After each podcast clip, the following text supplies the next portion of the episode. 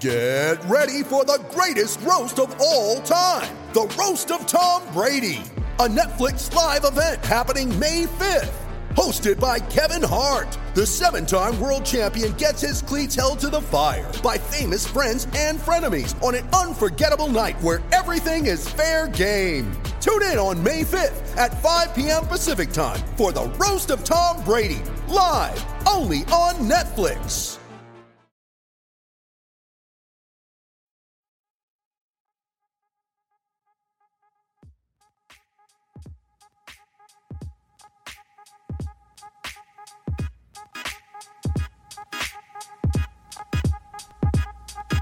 What's going on, people? Welcome to Paint Points. As usual, I'm your host, Jake Painting. This podcast is proudly brought to you by the SB Nation Podcast Network and the Canis Hoopers family. Trade deadline is gone. The Wolves have lost two in a row. Things are a little bit weird at the moment in the fan base, with the organisation. We are going to discuss all of that and whatever else comes to our mind. That is me and Jack Borman, Candace Hooper's contributor. Jack, panic button or no panic button? No panic button, man. This team has way too much talent for me, and they're way too healthy relatively, and they have way too much talent for me or anyone else to really be pressing the panic button, but. I definitely think there's a palpable frustration among the fan base right now, and that's definitely something that I share, as we'll get into. But I think it'd be foolish to press the panic button right now, given where the team is at relative to the expectations. Right, and I think the overall kind of undercurrents of a little bit of, not panic, but that palpable kind of tension and the feeling that this is kind of, I guess, balancing on a knife's edge, could go either way, I think stems from the quiet trade deadline, and then the subsequent loss to, obviously, first to Sacramento before the trade deadline, and then secondly to Chicago last night. How do you feel about the deadline? What was your, when that, hour ticked over, what was your first feeling that kind of overwhelmed you in terms of, them not doing anything at all? Before I touch that, if I had $10 for every time that somebody's been in my DMs in the last, let's call it 32 hours, using the term good vibes in a sarcastic tone, I think I'd be able to pay for a vacation that I could go on for the rest of the Wolves season. But yeah, so I was doing all this live analysis stuff on Canis Hoopus, kind of tag teaming that with Kyle, and so I really wasn't thinking about the Wolves, to be quite honest with you. Like, there were all these deals that were flying in left and right. I was just kind of giving my, just kind of waiting for the Wolves to do something, then you'll think about it. Yeah, like I wasn't really stressed about it. Because I think last year, too, we had this feeling where it was like, guys like Doogie, not shade to him, like, at all. But I remember last season, too, if I remember correctly, he was saying that there was like a really, really strong chance that he felt the Wolves were going to do something. And I think this year he said it at like 85 or 90% that they do something. And I just didn't really – I didn't have high expectations for the deadline. Just because they have three second round picks this upcoming draft, in addition to holding their own first, which they can trade, and they own all of their picks going forward. And they have more second round picks, like they have a surplus of second round picks that they'll be able to move, not just this year, but in upcoming years as well. And, I thought that they would do something, trading Layman and a Kogi for, maybe with a couple seconds to try and get a big guy in that $6 to $9 million a year range. Just because I think the situation with Nas at backup center, on certain nights is so untenable that it can lose them a game. And it's happened multiple times this year. As that hour was ticking by, I was just kind of waiting for a Wolves deal to come. I figured that, a lot of these guys the Wolves were reportedly interested in, could have been a situation where, a lot of times with guys that are like fringe first, give up a first round pick or give up 2 seconds or 1 second or whatever it is. Like, you know, some of those teams might wait as long as they can to kind of drum up a market in that last hour before the, you know, the clock strikes 3 o'clock Eastern time. And so I figured if the Wolves are going to do something, it was probably going to come right down to the end. So again, wasn't really stressed out about it. Figured they'd try and do something, wait for a price to come down on a guy, but you know, that just didn't happen. And you know, here we are. And I think it was unfortunate that in those it was just the Chicago game was after the deadline. Yeah. It was kind of a 72-hour period where you had the team's game, the deadline, and then the Chicago game. And so I think it was a little unfortunate, and I think the way that they performed last night against Chicago kind of exacerbated some of those, you know, frustrations that people were having. Mm-hmm. But I do think it's important that people try and keep a perspective with all of this. Like, Sachin Gupta said during his media availability yesterday morning that, you know, he's not going to make long-term decisions based on short-term results. And I think that had to do a lot with Torian Prince and Jordan McLaughlin and Malik Beasley really playing well this last month. And I just don't think he felt comfortable moving those guys, you know, based on their value potentially being a little bit higher now than it was a month ago. And he talked a lot about how he just really didn't want to break up the chemistry that this team has. And I think that, you know, chemistry is really important, you know, when you face adversity. I think we've seen in a couple of games against Portland this year, especially, you know, that Wolves team last year of 2-3 years ago, they would just have no shot of winning that game. They'd wilt, they'd get punched in the mouth, and then, you know, just kind of turtle. And they haven't done that this year. And I think chemistry is a big reason why. And I think, you know, we can sit here and make fun of, you know, the good vibes and whatever that they didn't want to disrupt. But like, Sachin Gupta is a really smart dude. And I trust that if he didn't feel there was a deal out there that made sense, given the opportunity cost of it, you know, I'm going to trust that was what the best decision for the Wolves are, because we don't know what deals were out there. And, you know, he did say that they're going to be active in the buyout market, and that we'll see the team probably try and sign someone. You know, the first week of March is when that, you know, the prorated minimum gets to a point where they could sign a guy for the rest of the season and not be under the luxury tax. So, you know, I think we'll have a better idea of what's going on there. But my best educated guess is that the Wolves didn't do something at the deadline because they know that they'll be able to get a particular buyout player when that time rolls around in a few weeks here. I think that, there's so much to unpack from the situation. I think that, first of all, I don't think they have, like, not from what you were saying, but I think from what a lot of the feeling around the fan base is, like, they don't have many assets, man. Like, aside from those second-round picks, which I agree, I think that you could have probably packaged, you know, those and got yourself a replacement-level big with maybe a Cody or Layman's contract. Even then, there wasn't a lot of those guys that ended up getting moved. Jalen Smith is probably one that stands out. Montrezl Harrell would be an absolutely disastrous fit on this roster. Like, you know, we've got to the point where desperation, I think, is outweighing, like, logic when it comes to getting these guys. Moses Brown's a terrible basketball player. And I think Gupta felt the same way. Like, he wasn't going to let desperation force his hand.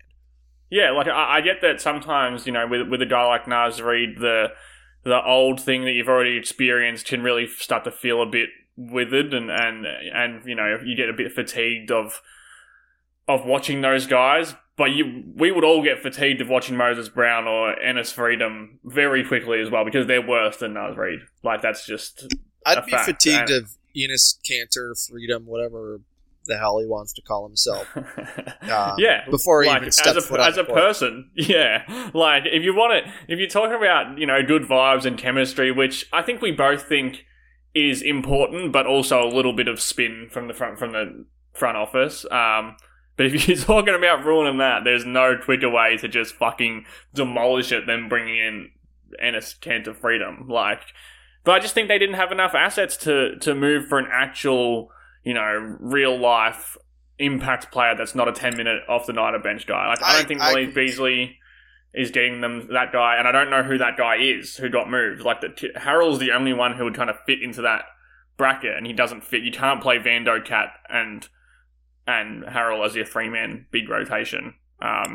So I think as much as chemistry and good vibes is a thing and is definitely a factor that they took into equation, I also think that it's a little bit of management speak for, we just didn't have the assets to get a good deal done. And, we're not going to say that out loud because that isn't good management. And we're not moving Jaden McDaniels. We're not moving any of the starting five. We're not moving Pat Bev. The only guy they had is pretty much Malik Beasley or, Layman or Cody. They probably wouldn't even move Nas because, they still want him as a third big. So I think while the good vibes is important, I also think that they just didn't have enough to get a guy who would really impact the team on a positive level. And, sometimes letting Jake Layman's contract expire or, rolling with Nas for half a season, and then you could package those seconds for a first at draft time. You could package your seconds and a first to move up in the draft even further. There's still plenty of options for those assets that they do have in the future, but they do have to have the opportunity cost of, rolling with Nas for this season and hoping that it works. And as we saw, especially I think in the last two games, sometimes that just really doesn't work. Yeah, I'm going to push back quite a bit, honestly. I think they absolutely have the assets to go out and get something done. You have all your first round picks. You have 3 second round picks in this upcoming draft, and you have a $13 million expiring contract in Torian Prince. You have an actually impactful player if deployed in the right context in Josh Okogie on an expiring contract, and you have Jake Layman on an expiring contract. You can't tell me that the Wolves don't have the assets when you look at the Clippers giving up Eric Bledsoe, Justice Winslow, a second-round pick, and Keon Johnson for Robert Covington and Norman Powell. I think that the Wolves had the assets to do something. I just thought that they felt that in order to, make a trade that made sense for them within the context of what their team needs were, they would have had to move a guy like Prince or Beasley, and maybe they value those guys more than they should. I think they value the first round pick more than they should. I think this upcoming draft is terrible. I think it's going to be a terrible draft, especially based on where the Wolves pick is going to be. And to be quite honest with you... Yeah, but that first-round pick gets more valuable still at draft time. On draft night, you get more for the pick because everyone's desperate to do the thing on draft night where they want to get up in the draft. They want to get an extra pick. That's definitely a fair point. I guess for me, you get more for Malik Beasley and the first on draft night than you do 3 weeks ago or 2 weeks ago. I don't disagree with that whatsoever. The only thing I will say, though, is I think having an on-ramp with a player is pretty huge. Look at Chris Finch last year. You had a half of a season on-ramp. The Timberwolves are not sitting here at, 29 and 27 or whatever they are. If Chris Finch was hired in, May as Completely opposed agree. To last February. That's agree. The only thing that I'd have is that, you worry about chemistry a little bit, but, Would have trading Malik Beasley really killed your team chemistry? I don't think so at all. I think trading Torian Prince honestly would have been worse for team chemistry than trading Malik Beasley. But at the same time, guys are going to get over that. And I'm not sitting here advocating saying they should have done something. I don't want that to get misconstrued that I don't like. I'm not the opposite. I think that they probably should have done something, but I think I'm just playing devil's advocate, or maybe just try and get into the mind of Gupta on why they didn't.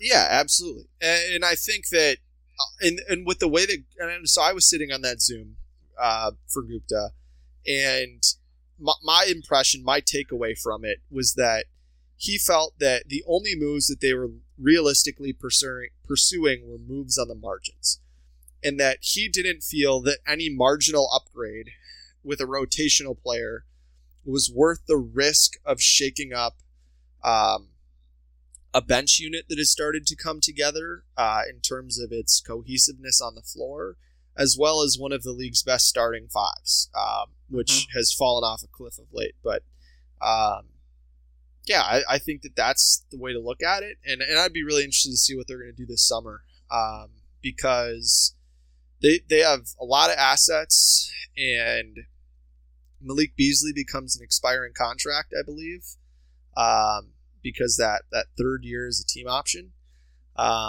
So, you know, depending on how he finishes out this season, it would not surprise me at all. Like you were saying, if we saw Malik Beasley in a first-round pick trade at some point over the summer, but they'll do something for sure leading up to the draft because they're not going to make three second-round selections. I mean, I think you could see something similar to like what the Knicks did this past year, where you know they did a great job of packaging those picks to move up.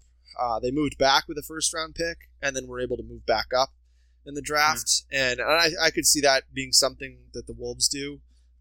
You know, if there's one or two players that they're really interested in and, you know, want to be able to recoup assets while also getting those players. If, you know, they have a guy like 30th on their board and they don't think will go until 30,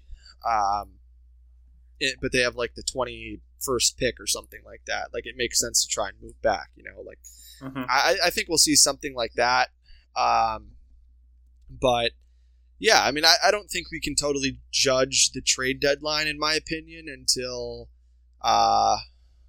one, we see if the Wolves get a buyout guy, and if so, who that buyout guy is. And then two, to see, you know, where are the Clippers and where are the Nuggets and where are the Mavericks too? Like, Gupta thought that he didn't think that any of the moves that the teams around them in the standings made created a situation where the Wolves can't catch up to them. I think he's probably right. The Clippers probably in that little pack probably came out of it the best. Yeah, but I think that I guess what he didn't know was that during his media availability was when Tim Connolly of the Nuggets said that, you know, he expects that both Michael Porter Jr. and Jamal Murray will be medically cleared to be able to play before the end of the regular season. Mm-hmm. And if they get those two guys back and the Wolves don't have like a 2.5-3 game lead on the Nuggets before like the last 2 weeks of the season, like the Wolves just won't catch those guys. Yeah. I just don't think that those guys are going to come back until they're 100% ready to play and like have had a bunch of practice time. And so I think that comment will be an interesting one to follow. But again, I don't think you can fully judge the deadline until all the context of those factors becomes clear. I've got two questions for you before we move away from the trade deadline. One, does not doing anything hurt Sachin Gupta's chance to get another job, you know, to stay with the team? And are the Wolves even able to pry a buyout guy away from the bigger names? Because I don't remember a time in my entire life that the Timberwolves have signed a buyout guy. Like, I know they're better than they have been for most of my entire life, but, like, will a buyout guy go to the 7th seed and instead of, you know, one of the top teams who...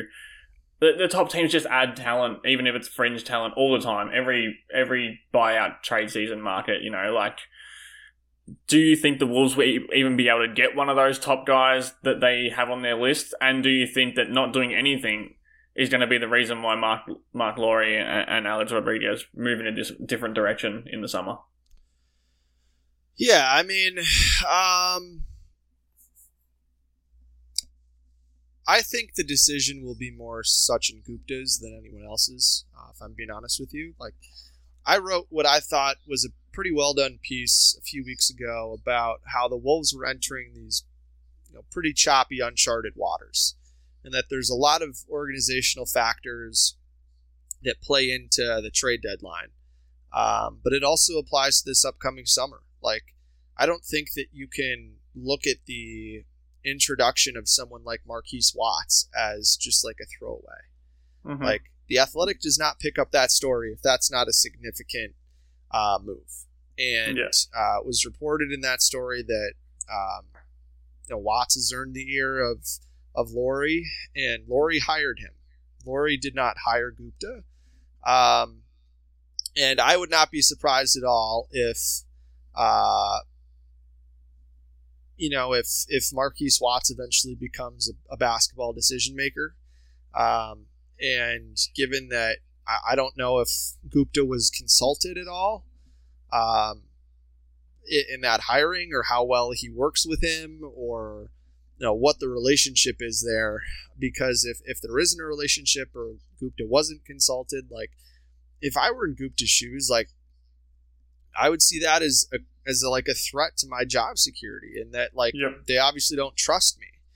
And so I don't necessarily think that it affects Gupta's job necessarily. Like, I would imagine that a pairing like Alex Rodriguez and Mark Lori really want to make a splash, that they really want another star player. And I think with Watts' ties, I think you can go down the list of Clutch clients. They were in on the Ben Simmons space race there, and reportedly had the same offer on the table for months that didn't come together. And you can go down the line at looking at Clutch clients, because I imagine that's who the Wolves might go after in the future. But so to answer your question about Gupta, like, I don't necessarily think it impacts his job, that much. Like, Gupta is a guy who very, very clearly has his principles, and he's not going to compromise those principles no matter what. And I really respect that about him. He's been around a lot of really fantastic basketball minds in this league, between his stops in Houston and Philadelphia and Detroit. And honestly, I trust his judgment on that. And whether or not Mark Lori and Alex Rodriguez also want to trust that, that's a different can of worms, and frankly, I'm not that inspired by what they're going to do, if I'm being quite honest with you.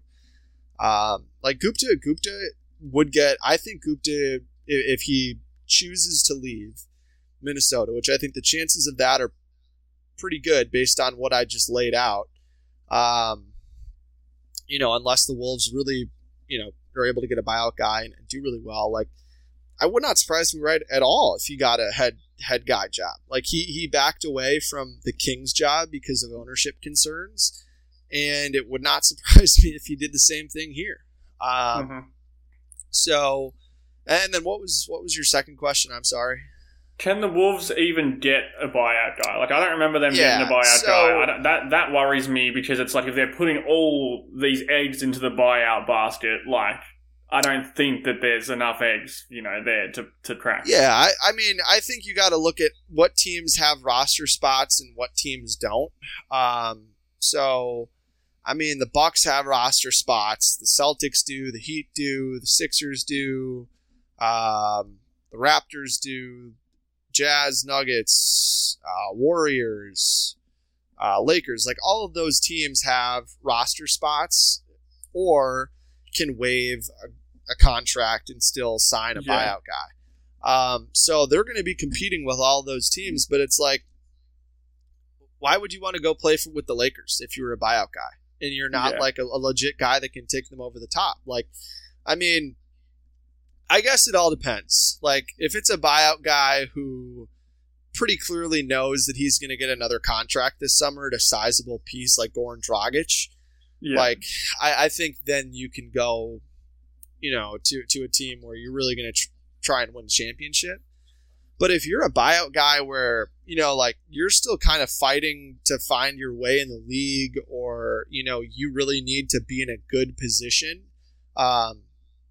if you want to make money on your next contract this summer, like, it wouldn't surprise me if there's someone out there that sees, you know, okay, I'm going to have a ton of opportunity. I'm going to have a ton of opportunity in Minnesota to make an impact on this team. Like Greg Monroe as a guy that I think could very well end up here. Like, I think he fits really well in that, you know, he's the big guy that can pass. He's comfortable at the elbows. You can still run a lot of the same actions that you do with Cat, just not obviously using him as a shooter. So I think you could see something like that. But I mean, a Robin Lopez, like I don't think a guy is, you know, as well traveled and as, you know, well respected as Robin Lopez is going to be here.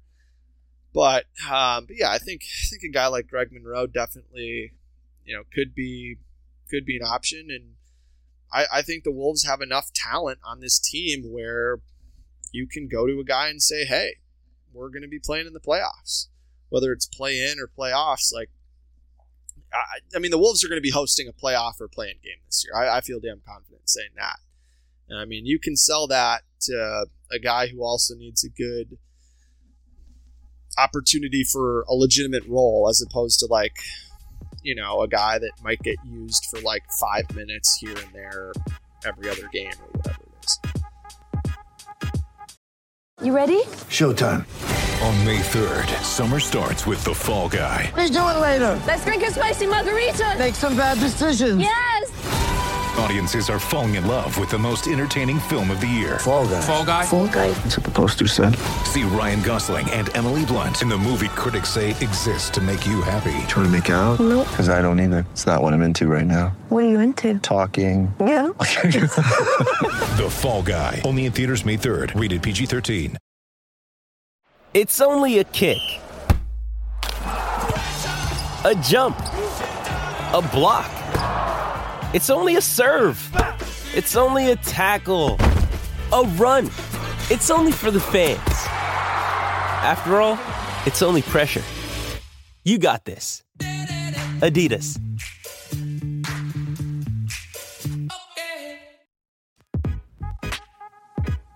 Yeah, I'm not sure if they have the cachet to bring people in.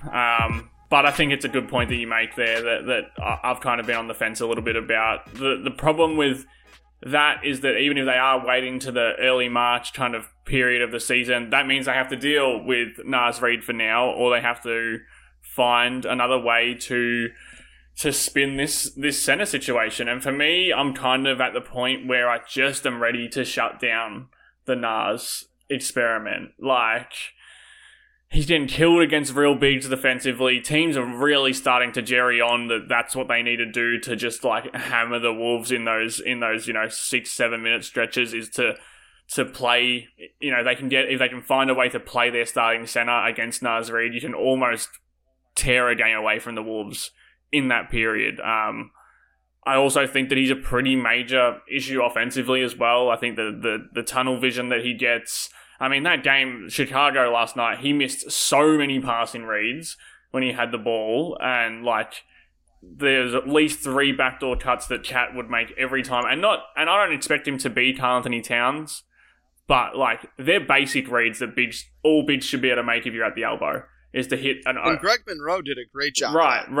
When he was here. Jordan McLaughlin missed 2 of them that he should have got last night that were, like, really, like, they tried to top block him as he came to get a handoff, and he cut backdoor brilliantly, and Nas looked him off and then went into a post move and missed the shot. Like that. Yeah, he had that one really nice UCLA cut that D'Lo hit him with. Yeah. For a layup, that was nice. And he's underrated as a cutter. Really good. Like, yeah. A guy that can catch the ball in the paint and lay it in. Those little UCLA cut plays that they run with him and D'Lo are so nice, as D'Lo like hits those passes perfectly. Yeah, but back to Nas, I just think that, like, we've seen that he can play well, but even when he's playing well, the things that he does well kind of aren't what the team needs. Like, they need a guy who can play up at the level defensively. They need a guy who can try and up their rebounding rate. Like, you know, the team's 8.1 points per 100 possessions worse on offense when he's on the court, so it's not like... You know, you find, obviously that has to do with playing behind Karl Anthony Towns, but it's not like you're getting this huge offensive boon from Naz Reid. Like, I just don't, at this point, I don't know what you're losing by going with Nate Knight, who I don't think he's a very good basketball player, but I think he rebounds the ball better. I think he can play as a pick-and-roll player with D'Lo and J-Mac, and I think that he can, you know, at least be a bigger body in there. Or you go with Vando at the 5 when he's healthier and just let him, you know, fuck shit up. Or, you know, you go with, I think you suggested yesterday, like, just run it small with, like McDaniels at the 5 and just try and blast teams off the court. Like, try and find an identity in that bench unit rather than just having Nas out there, who's really just, like, piling on to your current flaws. Right now, I think I'm just kind of done with the experiment. Yeah. So last night, like you alluded to, I proposed that the Wolves run with a 5 of Jordan McLaughlin, Jalen Noel, Malik Beasley, Jaden McDaniels, and Torian Prince. That's chaos. I love it. Yeah, I mean, it's 5 guys that are really unselfish, move the ball really well. All 5 can shoot. I know that McLaughlin is only shooting 27% on 1-3 attempted per game, you know, since New Year's. But all of those other guys are shooting at least 35% from 3 on, you know, about 3 attempts per game or more. You know, and those are all guys that are capable of attacking closeouts and have shots that you have to honor. Like if J-Mac, you know, has a defender where that's not honoring his shot, like he's more than capable of putting it on the deck and getting past a guy, or you know, finding an open teammate, or initiating some type of offense where you put a guard in a ball screen action, or you know, whatever it is to, you know, to offset that. Like, if your guard that is really quick and can get to the rim whenever is the one guy that can't really shoot, like, I don't think that's the end of the world necessarily. Yeah. Because you know? Your big guy is still going to be guarding Jaden or Torian, and those guys are going to have to step out onto the perimeter and guard. And that whole lineup will get tied together by J-Mac, even though he can't shoot, because him playing with pace and playing with a lineup that can just thrive in you know, fast-paced action is exactly kind of, you know, what makes him tick.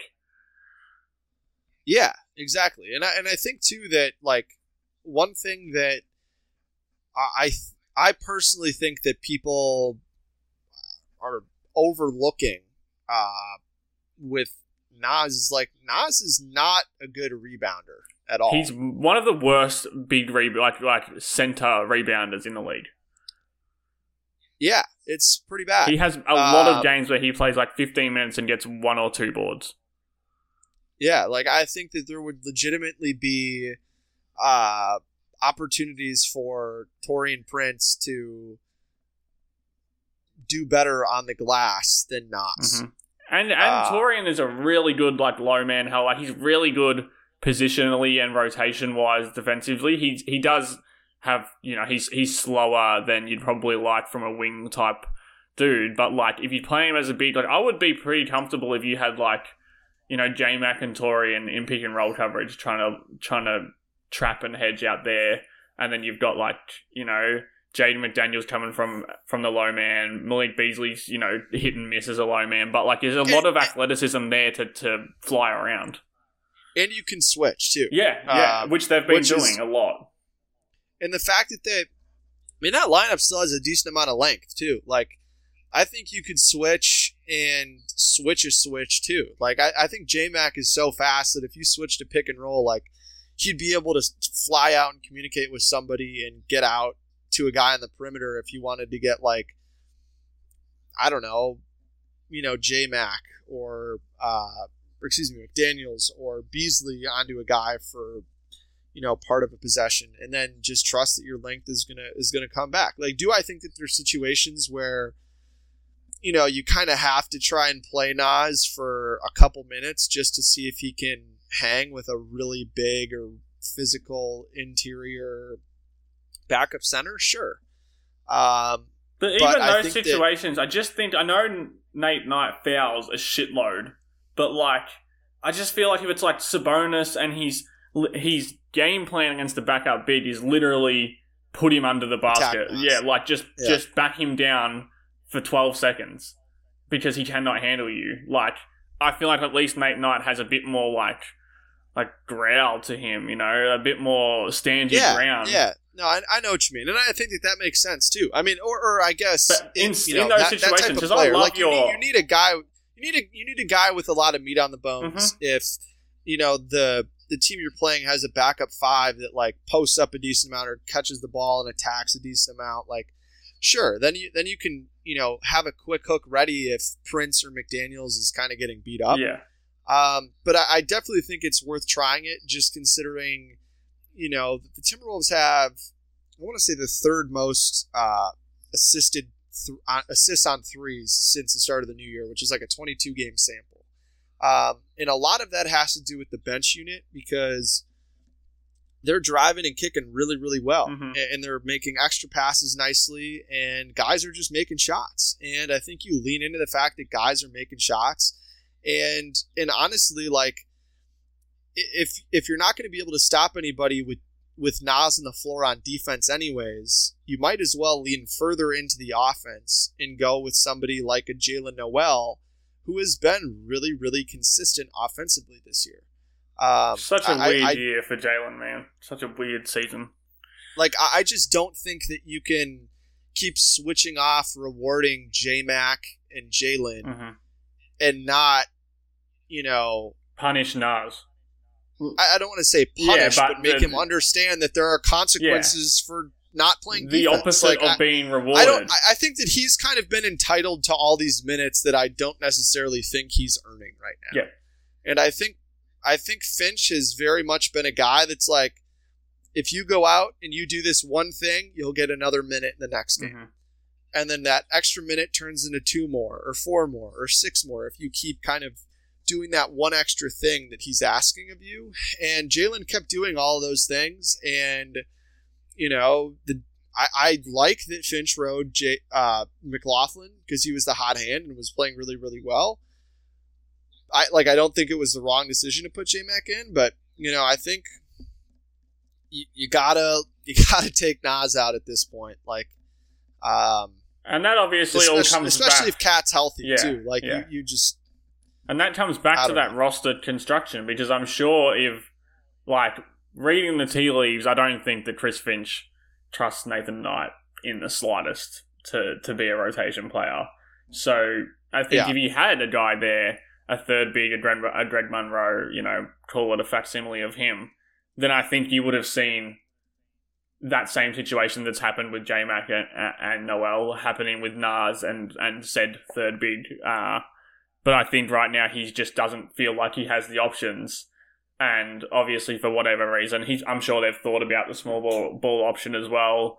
I'd love to see Vando at the 5, even, if you can, just for 3-4 minute periods, if you get him out early with D'Lo maybe, and then bring back D'Lo and Vando and just, cause I trust Vando when he's healthy, which we'll get to, but I think D'Lo, a trio of D'Lo, McDaniels, and Vanderbilt would work well. I think D'Lo's got a good chemistry with both. And they work really well offensively with D'Lo's passing as well. And D'Lo, I think Vando is the guy that kind of ties D'Lo's quarterbacking on defense together. Him and Pat Bev, so. Yeah, there's options there, but I'm just not sure that Finch trusts any of them, except, I think he just is rolling with Nas more of a, best of the bad bunch scenario. And that's the issue with the trade deadline, coming and going and not getting anything that gives Finch more options, maybe a less bad option.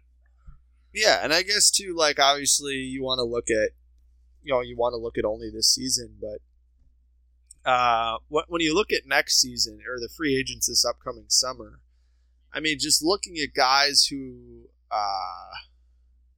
who are free agents, like you have Serge Ibaka, Bamba, McGee, Thomas Bryant, Andre Drummond is a free agent. Mitchell Robinson is an unrestricted free agent. Isaiah Hartenstein, who's been really good for the Clippers, is an unrestricted free agent. Dwayne Dedman, all these guys are low-cost backup bigs that, play for these really good teams for the most part that, are on a team that kind of have salary crunches. Mm-hmm. And maybe you pay them close to the mid-level, or you pay them, $5-6 million, whatever it is, to come to take a risk and get them to come play. It'll just be interesting to see how they approach that, because they're going to have options this summer, and I think that Minnesota will be able to pitch to a free agent like, hey, we got this stud in Anthony Edwards, a guy who is probably going to sign a supermax contract this offseason, Karl-Anthony Towns. It's a damn good core to play around. Yeah. I get that Milwaukee, until they really started winning all these games and become a destination, but I think teams guys will want to play with Anthony Edwards. Yeah. Yeah. I don't think that's crazy, especially if they're going to get an extra, $2 million a year. Than they would to play for a perceived better winner or whatever. Yeah. And that is where the outwardness of good vibes and chemistry does come in to your favor. Because if guys are looking on from afar right now thinking, where am I going to play next season? What team needs a backup bid? What team looks like a good place to go and play? I don't think it's all about where am I going to get the minutes, or where am I going to, win as many games. It might be hey, Anthony Edwards looks funny as shit. They all seem to really enjoy playing with each other. Chris Finch looks like a really good guy and a really good coach. Maybe they should be on my short list. And I'm not sure that's at the forefront of what Gupta's thinking about when they're not making trades, but it is maybe just a trickle down effect of keeping a team together and kind of building a core and building a culture around the team, because right now they haven't had a good culture for so long. And that is one of the things that, even if, the sarcasm, like you said earlier, of the good vibes is funny. And sometimes it's a good excuse to throw out when a team plays like shit. But building a culture is super important. And Minnesota's culture has just been in the dumps for 15 years. So not to be Colin Cowherd, but it's almost kind of you're dating, you're going on all these dates, you're just kind of not really having a great time, and then you go on this date where there's one thing about the guy or girl that just bothers you, that is an issue, but everything else is great, and you had way more fun on that date than you've had in the last 7 that you've been on. Yeah. So you just want to go down that path, even though at some point there's going to be a problem. Yeah. And I kind of almost feel that's what the trade deadline was. It was we have this culture, but our big rotation is kind of not tenable, and this is going to flame out at some point, but let's ride the wave. She's really hot, but she's crazy. Yeah. Or he's just a muscle guy, but kind of an airhead on some level, Yeah. It's just I don't know. That's kind of where I feel the team is at, and I don't know. I'll be frustrated if this team doesn't make the actual play. I'll be pissed if the team doesn't make the actual playoffs. But yeah, I think my realistic expectation, adjusting for where the team is now and what we know about them, is they should take a first round series 6 games if they don't win one. Yeah. I don't see a reason why they couldn't take Memphis or Utah or Dallas. I think they could take any of those teams 6 games. Yeah, I think so too. I think that they just have too much talent to walk in and just play like ass in the playoffs. Yeah. Or lose in the play-in. The play-in, the play-in's good because we're Minnesota Timberwolves fans, and getting an extra 2 spots is good, but I think it's really watered down people's perception of how well this team, now it's if you're in the play-in, you're good enough. You're good enough, but you're also a team that's not a really I don't know what I'm trying to say here, but if you started the season without the play-in tournament and the Wolves came 7th, how much different would the perception be than right now when the Wolves are 7th and they still have to play this play-in tournament to get into the playoffs? Finishing in the playoffs, 2 spots in, not even as an 8th seed, as a 7th seed, would have been a tremendous achievement if we didn't have to worry about this play-in tournament potentially taking that achievement away from you. Like, yeah, the only thing that I do like about the play-in tournament that I almost think gives some sort of advantage to the teams that are playing in the play-in is I think the NBA took a little bit from March Madness. Like, I don't know if you watch college basketball at all or watch the NCAA tournament, but like since they expanded the field from 64 to 68 and they have this first four, you're starting to see more of these first four. So how the first four works is I believe there are two games in which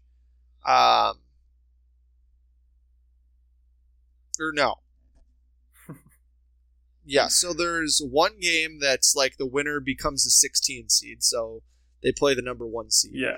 And there's another game where the winner becomes the 11 seed and plays the 6 seed in one portion of the bracket.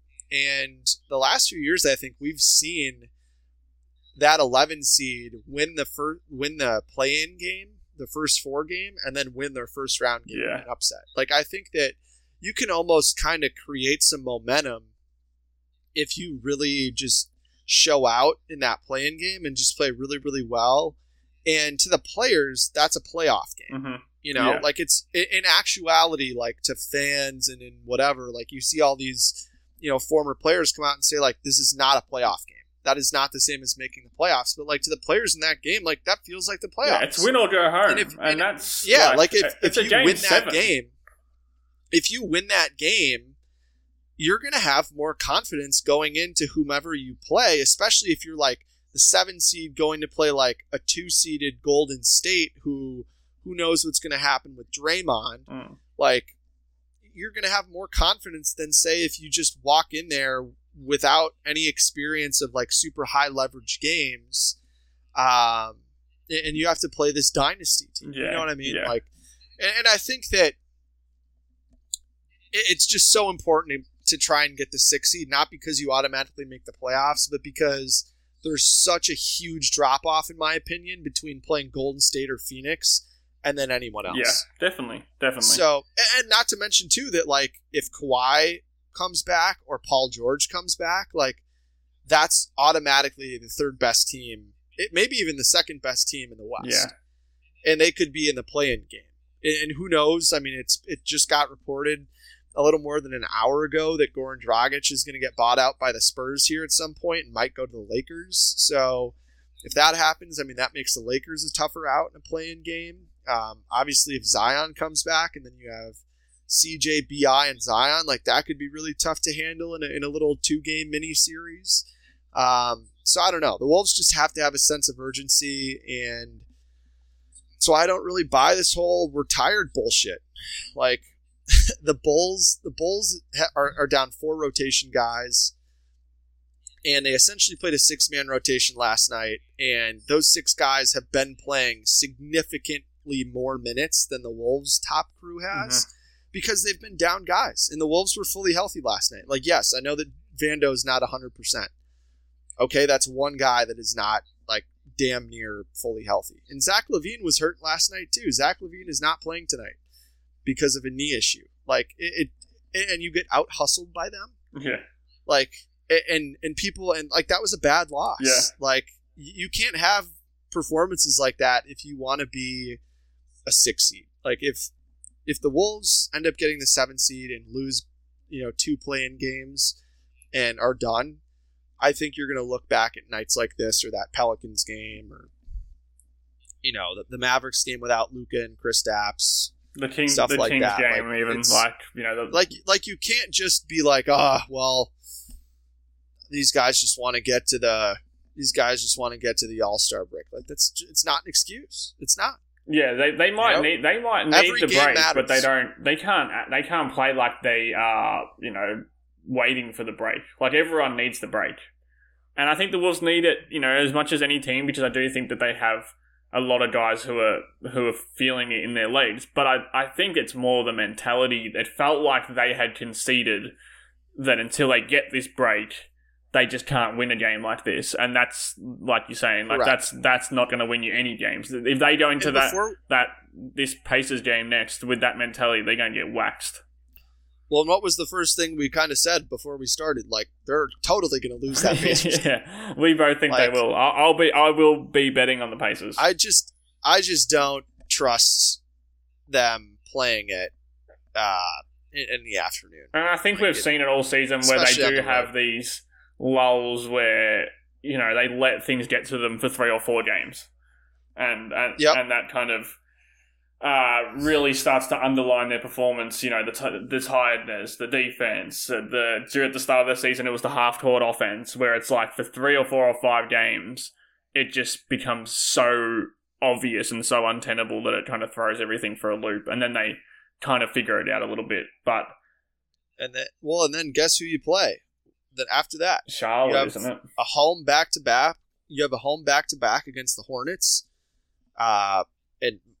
Montrezl, they got, and they always beat the Wolves. They got their shit ran against the Hornets in Charlotte, right around Thanksgiving, and then they play the Raptors. The Raptors have been, I think they've won 8 games in a row.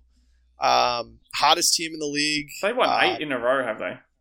A shitload of length, just a hard team to play against, and they're playing against Toronto back end of a back to back. And if the Wolves want to keep complaining about how tired they are, they're gonna lose all 3 of these games, and they're gonna be sitting at 29 and 30 going into the break. And if you win 5 in a row and then lose 5 in a row going into the break,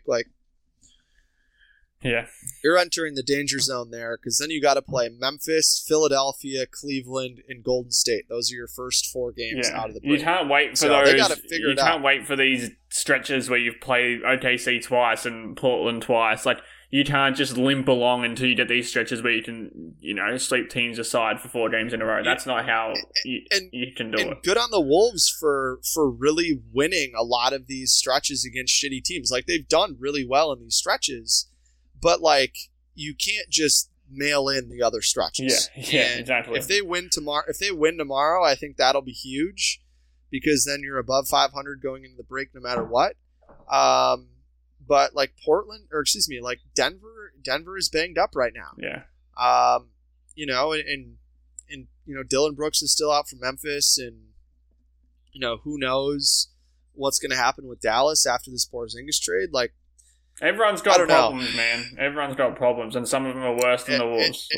Almost every single team in the league has it worse than the Wolves. I think this is the last thing I want to get to, and I know we haven't touched on the defense specifically much, so I'll shift it to that. But the reason why the break is important for the Wolves, because you're completely right, is that teams have it worse than the Wolves in terms of actual long-term injuries, not niggles and not guys who are playing through pain, guys who are sitting on the sideline.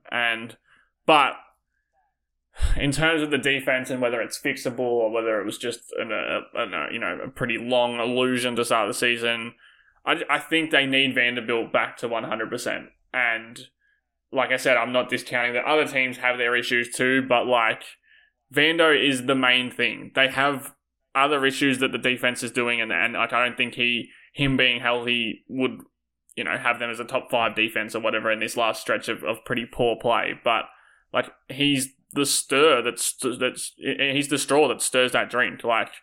This defense can work without him, but then you're asking Pat Bev to do way more as a 33-year-old at the point of attack. And you're asking guys like Ant and Beasley and D'Lo to be ultra consistent as a low man. That just doesn't happen. Vanderbilt can play so many roles. Right now you're getting a hobbled and ultimately pretty ineffective Vando, because he's a step slow on everything. He can't vacillate between point of attack, low man, post up, and then shut that shit down wherever he is. And that means everyone is a step slower, because, you know, they don't have him there kind of plugging the holes for them. D'Lo can't quarterback as well the defense, which we've seen lately, because Vando's the one who he's quarterbacking. He's the one who he points out, and Vando gets there, and everyone says, wow, look how good D'Lo did there. But Vando's the one who's executing all of this. Anthony Edwards can miss a low man rotation because Vando will come from the nail and stop a guy. Like, or he'll be at the point of attack, and the low man rotation will be, 1 second later than it is now, because everything is worse without Vando at his best. And like, he's laboring through 20 minutes max at the moment. The dude can't run up the court. Well, he has a mid-foot sprain. Yeah. And they're like 3 to 6 week injuries. When I first saw that he had a mid-foot sprain and that he was listed as questionable, like, I thought that was ridiculous because, like, I mean, if you just Google it, it's like, it's saying mild midfoot sprains can heal in 4 to 6 weeks using conservative treatment methods. This dude hasn't taken one night off. Severe midfoot sprain may need at least 3 months to recover the stability and flexibility of the foot. So, like, who knows? Vando could be, battling through this for a while. Yeah. Like, I mean, I don't know how severe it is, obviously, but like, the Wolves have to figure it out. Like, I think.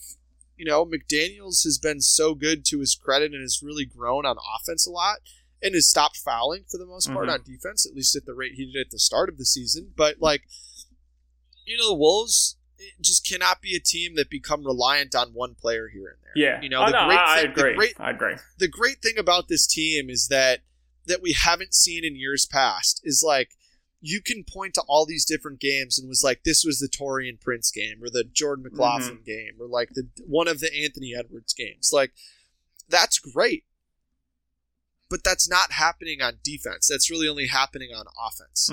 And I think it's interesting to see what's going to happen. Like Dane said on his podcast last night that he asked Patrick Beverley, what he was talking to his teammates about, saying like, we've been asking for this and this is what we're doing, alluding to like switching more on defense. And, I think that is a good idea in a sense of like, you're relying on Vanderbilt less, or you're acknowledging that like, you can't be relying on Vanderbilt right now, but also like it puts guys in different roles. Like D'Angelo Russell hasn't sat down and guarded the ball very much this year. No, like, every bad game defensively that he's had is when a team either has enough weapons or, works their scheme well enough to get D'Lo at the point of attack, because he's so bad at the point of attack. Like, I'm more than willing to talk about how much he's improved defensively this season, but, like, that's because he's communicating and he's good positionally. And he's really long. Yeah. People forget that he's 6'5". But his feet are terrible, like, terrible. Like, yeah. That. Like, it's just, I think what it's going to come down to is how afloat the Wolves can stay while switching, honestly. Yeah. Is what I think the whole defense is going to come down to. Like, maybe they'll have more juice and they'll be able to run, the more structured scheme that Pat Bev talked about, if guys can get a little healthier and whatnot. But, like, when you get in the playoffs, like, the playoffs is a whole lot of you can't have two guys that are sieves defensively on the floor in the same time, because they'll just do exactly what DeMar DeRozan did last night in the fourth quarter. Like, are they going to miss 0 mid-range shots like DeMar did last night? No. But all of those shots he got were good looks. Yeah. And good teams are going to get good looks every single time down the floor, and I don't care what the Wolves' offense is rated. If you can't figure out a way to get stops, you're not going to win, because your guys are not going to be making shots every night. Yeah. Like, it's just not going to happen. Like, even last night for the most of the game, like, the Wolves were shooting terribly and were still in the game because they were forcing a ton of turnovers. And if you can't convert those turnovers into points, or you can't force guys to miss shots and collect rebounds, like, just not going to win. And hopefully, in this switching concept, like, they'll be able to rebound a little bit better, because hopefully that means that more guys will be towards the rim. Exactly. But, who knows? I think that's their best path to being a better defensive team than they have been recently while switching, is rebounding the ball better. Because I think it is a little easier to rebound the ball in a switching concept than it is in a low man concept. Just because I think the Wolves can buy into this idea of gang rebounding. Yeah. But who knows? There's a lot of questions. And again, I think that not to keep kind of harping on this point, but I really do think it's important that Vando needs to get healthy. And like you said, I don't know if that if this, I don't know how long is the All-Star break, 7 days or something like. They play on Wednesday against Toronto, so I'll be there for that game, and then they don't play again until the following Thursday. So they have 7 days off. So I don't know if 7 days is enough to heal this midfoot sprain, or at least give him a little bit more juice back. But like, he's their best rebounder, probably maybe not defensive rebounder, but you know he's their second best if not. And I just think that all that stuff you talked about is just easy. He's the solid one defensively. You still have enough defenders. Like I said, this defense can work without him. The reason it's not is not just because Vando is hobbled. It's because guys aren't doing the right thing constantly. Cat's been pretty bad the last few games as well. Ant has been off with the Fairies since his knee started hurting defensively. I think he's preserving whatever energy he has for the offense, for the offensive end, which I think Malik is getting lost off ball. Malik is good. Malik is good when he's hitting shots. Always has been. Takes that charge as a low man last night because he hit a three before it. I think he's better as a low man than he is just like on the ball. That's a guy off ball above the break. That's the problem. All these guys have some good traits defensively. Like D'Lo's a good communicator. Malik knows how to play in that high wall scheme. Got good hands, and like Torian's really good positionally. But they've all got huge flaws. Like Malik can't get through a screen to save his life. D'Lo can't. Although I would push back on Malik not being able to get through a screen, because I think if you broke down like all the different skills of all the ways Timberwolves players have improved this season, like Ant's 3-point shooting or Cat's driving or whatever it is, I think Malik Beasley getting through screens this year relative to what it was last year has been a massive improvement. Like, don't get me wrong, it's still not great, but like you can tell that he is really, really trying his ass off. Yeah, to get better on that. Jokic just blocked an Anunoby for layup to win the game, an open layup. He came from nowhere to get it. God damn. So again, things are just getting harder for the Wolves. Denver have just won another game, but like back to your point is, I think that, like I said, I think Beasley does everything a lot better when he's hitting shots, which is a problem. But they've all got these big flaws as well as these big strengths defensively. And right now, the flaws are getting exposed. I don't know if that's just more time on the scouting report. I don't know whether it's because Vando, puts out so many fires. Pat Bev all season has been a defensive playmaker and not like a lockdown point of attack defender. I think his legs are a little bit gone against faster guards, which there is so many of these days, but he can just do special shit defensively. Like, he's just got the best hands for a point guard defender probably in the league. And like he just does, he makes plays defensively. I think Vando makes every single possession count when he's playing well, and does all the little things that help everyone else. So I think they miss Vando. That is what I'm getting at. But I also think, in conjunction with that, everyone has to do their job a bit better. Chris Finch probably needs to scheme a little bit better. Whether that means, taking it back to basics like Dane spoke about and like Pat Bev spoke about, I'm not sure. But I think that this isn't. I don't think the defense was an illusion. I think the defense is fixable. But and I think Cat's activity and the way that he's been activated in an optimized setting based on his skills and what he does best has been huge. Like, he had a few holy shit defensive plays last night that we're just, I've been getting all year from him that weren't there in years past. Mm-hmm. And I think it's good to know that Cat is not the problem. Yeah, I think Cat has a bright spot. I think Cat has has a lot more holy shit moments, like you said, but I think in the last few games he's also had a lot of like, come on, Cat moments, more than we've seen this season, because this season I've said very little come on, Cat about his defense. Like, I think again, it's a shit excuse, but he just looks tired as well. Like, there was just a few times where he couldn't get up the floor, or he couldn't, redirect and get back to the roll man the way he has been all season. Sometimes he's late getting up the floor because he's too busy bitching at the refs. Don't even get me started on that. But yeah, I mean, I don't know. I just have zero sympathy for the whole we're tired thing. Not because I don't believe that the guys are tired. Exactly. I'm there with you. It's worth pointing out that they look tired, but it's not an excuse for losing. Especially because there are so many teams in the league that they're playing right now that have so much more reason to be tired and for it to affect them. Denver, the team that just keep letting it affect them more than the other team has. Like the team that just beat the scorching hot Raptors in Toronto, in a close game that required, grit and mental strength and all those buzzwords. Like, that's the stuff that right now the Wolves just don't seem to have. And they've been good kind of as a team for a month. So I don't want to discount the fact that they've had a good 2022, but if we're talking about like the last week or two, even in those wins, they just haven't really seemed to be, all they can be, I guess. Yeah, and they've got three opportunities to figure it out, and I think tomorrow is by far the easiest one.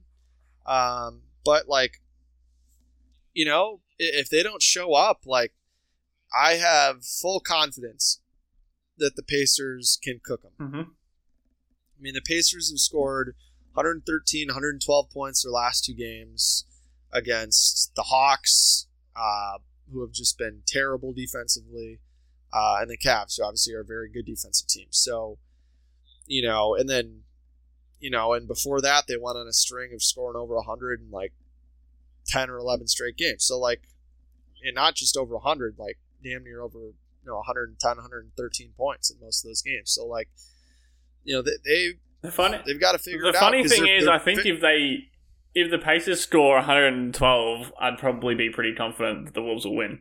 It's if the Pacers score 125, that's the problem. And that could very well happen. Yeah. I mean, well, they had, 47 points in the first quarter yesterday? Yeah. And almost, Tyrese Halliburton. They had about 40% of their points in one quarter, because Cleveland just started to lock shit down towards the end there. Yeah, I mean, but you think about it, like, they've got Buddy Hield, who's been a Wolves killer. I'm not looking forward to watching him in a different uniform. Yeah, I mean, and you have Halliburton. Like, those two guys were two of the team's, 3-4 leading scorers and played really, really well. I mean, combined between the two of them, they shot 8 of 16 from 3, and they shot, 15 of 32 from the floor or something like that. Yeah. And they already know each other. There's no, kind of new team trying to figure out what to do. Like, at least Halliburton has Buddy Hield, who he's played with for 18 months. And yeah. And I mean, they're going to play a team that's going to play a 10-man rotation. I mean, they have Tristan Thompson now. And, Tristan Thompson's another big body that, I feel like he's killed the Wolves in the past as well, but maybe that's just like I feel like everyone at some point they don't have Miles Turner. They traded Karis LeVert, so really it's going to come down to that perimeter defense. Like, if you can slow down Halliburton and then one of Buddy Hield or Chris Duarte, like, they should have no problem winning the game tomorrow. Yeah, but it's I think it's going to be really tough for them to lock in a road game for a team whose fans are probably much more re-engaged after this trade. It's a weekend game. There's going to be a lot of fans there, I'd take it. So who knows? Like, if they come out with even remotely close to the same energy they did last weekend against the Pistons, they're just going to get absolutely trampled. Like, forgive me for my horrible knowledge. I know people will probably sigh at this, but is tomorrow Super Bowl Sunday? It is. I wonder just, how that early, because it's an early game, isn't it? So that people can watch the Super Bowl. It's it. So it's at 2:00 Minnesota time, and the Super Bowl starts at 5:30. So you'd have plenty of time to get home after that game. Yeah. Before the Super Bowl. Like, who knows? But, I mean, Indiana is, one of the most supportive basketball states in the country. Right. Yeah. I mean, you'd be surprised. Like, there are high school teams in Indiana that play in like 7,000 seat venues that sell out every game. And we've seen firsthand what a trade can do to a fan base. Like, you look at those games after D'Lo and Malik got traded to the Wolves. Like, oh, that Clippers game was and like crazy. Not only the on-court product, but like the people there were raucous. Like, there was packed crowds, and that's, you know, on a team that was terrible, just like the Pacers have been pretty terrible this season. So, like, I expect the Pacers to have a lot of energy both on the court and in the building, and the problem is that I feel like Minnesota haven't had energy lately, and that seems like we're hurtling towards a disaster. And it's going to be on Cat. Like, Cat, there is no excuse for Cat not to have a crazy good game in this game. And I think, really can, like, suck the life out of a crowd, Anthony. If he goes on one of those 15-point scoring streaks, like, he's the kind of guy who can sit a crowd down. Yeah, I mean, but he's the guy I'm most worried about, honestly, because his sleep schedule is just like very reliant upon getting that nap in the afternoon. Yeah. Because he'll stay up till like 4 or 5 o'clock playing video games, doing whatever. And it's like, not to say that I didn't do that when I was 19. 19. What do you mean? Like, you still do that now? No, I don't really last much past like 1 o'clock. Yeah, I was up till like 2 last night, and that's going to be tested though. I'm going to Phoenix for 3 days and Vegas for a week. Oh, a couple shit! Of weeks here, you might need that. If the Wolves keep playing, I might die. If the Wolves keep playing badly, you might need Vegas to reset yourself. Oh yeah, it'll be interesting for sure. But yeah, I mean, I think there's no reason to press a panic button right now, in my opinion. Like I said at the top. But are you hovering over it a little? I think you, there's a cover on it, right? You know, there's a cover over the big red button. I think you start thinking about uncovering the button if they lose tomorrow. Yeah. Yeah. Because I mean, if they lose tomorrow, I mean, you're just fighting an uphill battle against the Hornets and against Toronto. Tomorrow just seems like a really nice buffer game. Like, get this win, give yourself a little wiggle room, you know, get into the break at 500. Even if you lose the next 2 games, it's not a 5-game losing streak. You know, like, it's just, it seems ultra important, this game. Yeah. I mean, and the nice thing for the Wolves, too, is, like, when they come out of the break, they have 2 home games. Like, 3 of their, like, so I said, those first 4 opponents, Memphis, Philly, Cleveland, Golden State, they're at home against Memphis, Philadelphia, and Golden State. So, you know, they'll have some good momentum here to build on that. And then after that, you're at Oklahoma City versus Portland versus Oklahoma City at Orlando. I've never seen a schedule like the ones the Wolves have had this season. It is literally it's like 4 gauntlet easy. Yeah. Gauntlet, like, just give us the fucking Pacers and then Golden State and then Orlando and then, you know, like, give us some games where you can just go win one, lose one. I think a lot of it honestly had to do this season, the schedule had to do with COVID. Yeah. I think that they were worried that COVID was going to linger. And so they have a lot more of these like home and home type of things. And that's just become a lot more common in recent years to try and reduce the amount of travel that the teams have over the course of the year, but it's happened even more now. I think with COVID, but yeah, all I will say is that once they get past that stretch, they've got one more tough stretch at the end of March, and then their 4 games coming home should be somewhat easy. Yeah. You have Houston, Washington, San Antonio, Chicago. There's going to be opportunities for the Wolves to make a run, in my opinion. It's just going to come down to that. If you go 3-1 in those last 4, you might be able to sneak a 6th seed, or at least, you know, cement a top 8 seed. The opportunity for the Wolves to make a run, like, they have an on-ramp kind of with, you know, that OKC, Portland, OKC, Orlando stretch. Like, then they're at Miami, San Antonio, and Los Angeles before playing Milwaukee, Dallas, Phoenix, Dallas, Boston, Toronto, Denver. Holy shit. That's a hellish stretch, but you have an on-ramp before that. Yeah. So, like, you can build up some momentum. And the thing is that all it takes this team to kind of lock back in. And, like, I can see them beating Charlotte. I can see them beating Toronto. I can see them, you know, I can see them games being wins as long as they figure something out, you know, as long as they lock back in. Because we've seen all season they can beat anyone, but they can also lose anyone because they're a .500 team. They're a .500 team, and a .500 team will win and will lose the same amount of times. That's almost as simple as that. But the nice thing about the Wolves, in my opinion, is that I don't think how well they play is necessarily predicated on how well they shoot. Yeah. In the sense that, like, if they control all the controllables outside of how well you shoot the ball, if you play really hard defensively, if you're unselfish, if you're forcing turnovers, like, you're going to be in the game no matter what. Yeah. And that's what we saw last night. Yeah. Like, even though they got trounced in the fourth quarter, like, you're still there. And you can hang around long enough to, like, you know, if a few of those shots start to go down, like, the game is very different. Yeah, they had no business being in that game. Statistically, in the third quarter.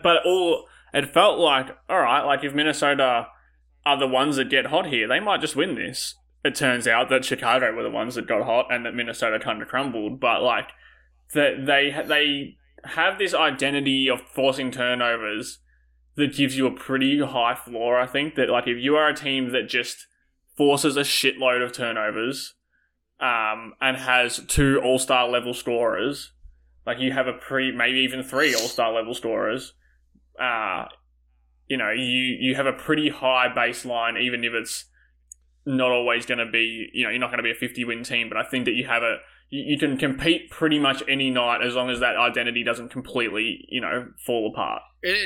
And another way to look at it kind of is, like, it doesn't take much for that match to get lit. Yeah. You know?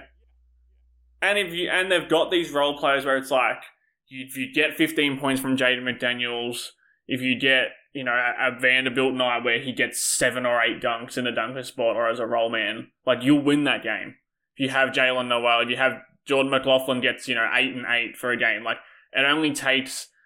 like you said, it doesn't take much to spark that match in terms of, like, other guys helping you win. And that's, again, I think they have a really high floor and a pretty low ceiling. Like, they're just a team that I think will win as many games as they lose. And you know what? I'm pretty happy with it, to be honest. Like, yeah, I mean, it's about perspective too. Like, you got to think about, you know, if in October I said we'd be here at this point, you'd be like, yes, I'd take that every single day. Yeah. And I think from here, especially in these next 3 games, but I think it holds true for the rest of the season too, is that, like, I think to this stage we know what guys play well together, whether it's 2-man, 3-man pairings or 5-man pairings. And I think it's going to come down to Chris Finch, who, in my opinion, really knows his players well. It's going to come down to whether or not Chris Finch can press the right buttons at the right times and have hard conversations with players that need to be had. If guys don't bring the juice one night, or, you know, if there's some guys that you need to have a shorter hook on than others, like if Nas is really playing poorly, don't be afraid to go to, like, another lineup that we've seen that works without Nas in it, you know? And then too, it'll come down to, can you steal a minute or two in the second or third quarter so that you can get Cat back in at, like, the 10-minute mark of the fourth quarter as opposed to, like, 7:15. We didn't even talk about that, but that's just becoming so apparent that, like, Cat cannot come back. You cannot go a 4-minute stretch in the fourth quarter without Cat on the floor. Yeah, and I don't necessarily think it's because, like, other coaches are getting their star players in that, like, 12-minute left to 9-minute left range. He's just getting cooked mostly by bench guys. Nas is just not playing very well. He's not that great to begin with, and he's playing a lot worse than that. Right. And so that's why I think it's just going to come down to Finch in terms of, like, can he press the right buttons at the right times and know that, like, okay, this guy's just really not giving me a good chance to win, so I've got to go do something. I've got to go to something else. Yeah, I'd love to see some Edwards and D'Lo minutes in the third to get Cat an extended rest at the end of the third, and then play Cat for the last 12. Yeah, I and some people have said, you know, well, why do you play Cat for the whole entire first quarter? Why don't you take off a minute here or there? And in my opinion, that's not really where it needs to come from. Like, Cat has played the whole first quarter for the better part of, like, the last few seasons. It's something he's comfortable doing. And he dominates when they bring in the bench big against him. That's why. Correct. Why.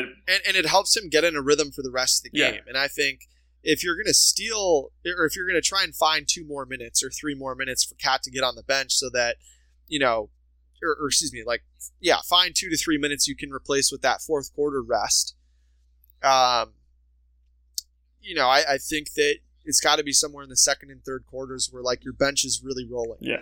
Like, I think Finch should be more than willing to let a bench unit roll if that means buying a few extra minutes on the bench for Vando or Ant or Cat or D'Lo or whoever it is, especially against teams that you really need to get a win against. And I think that's going to be an interesting development to follow for sure.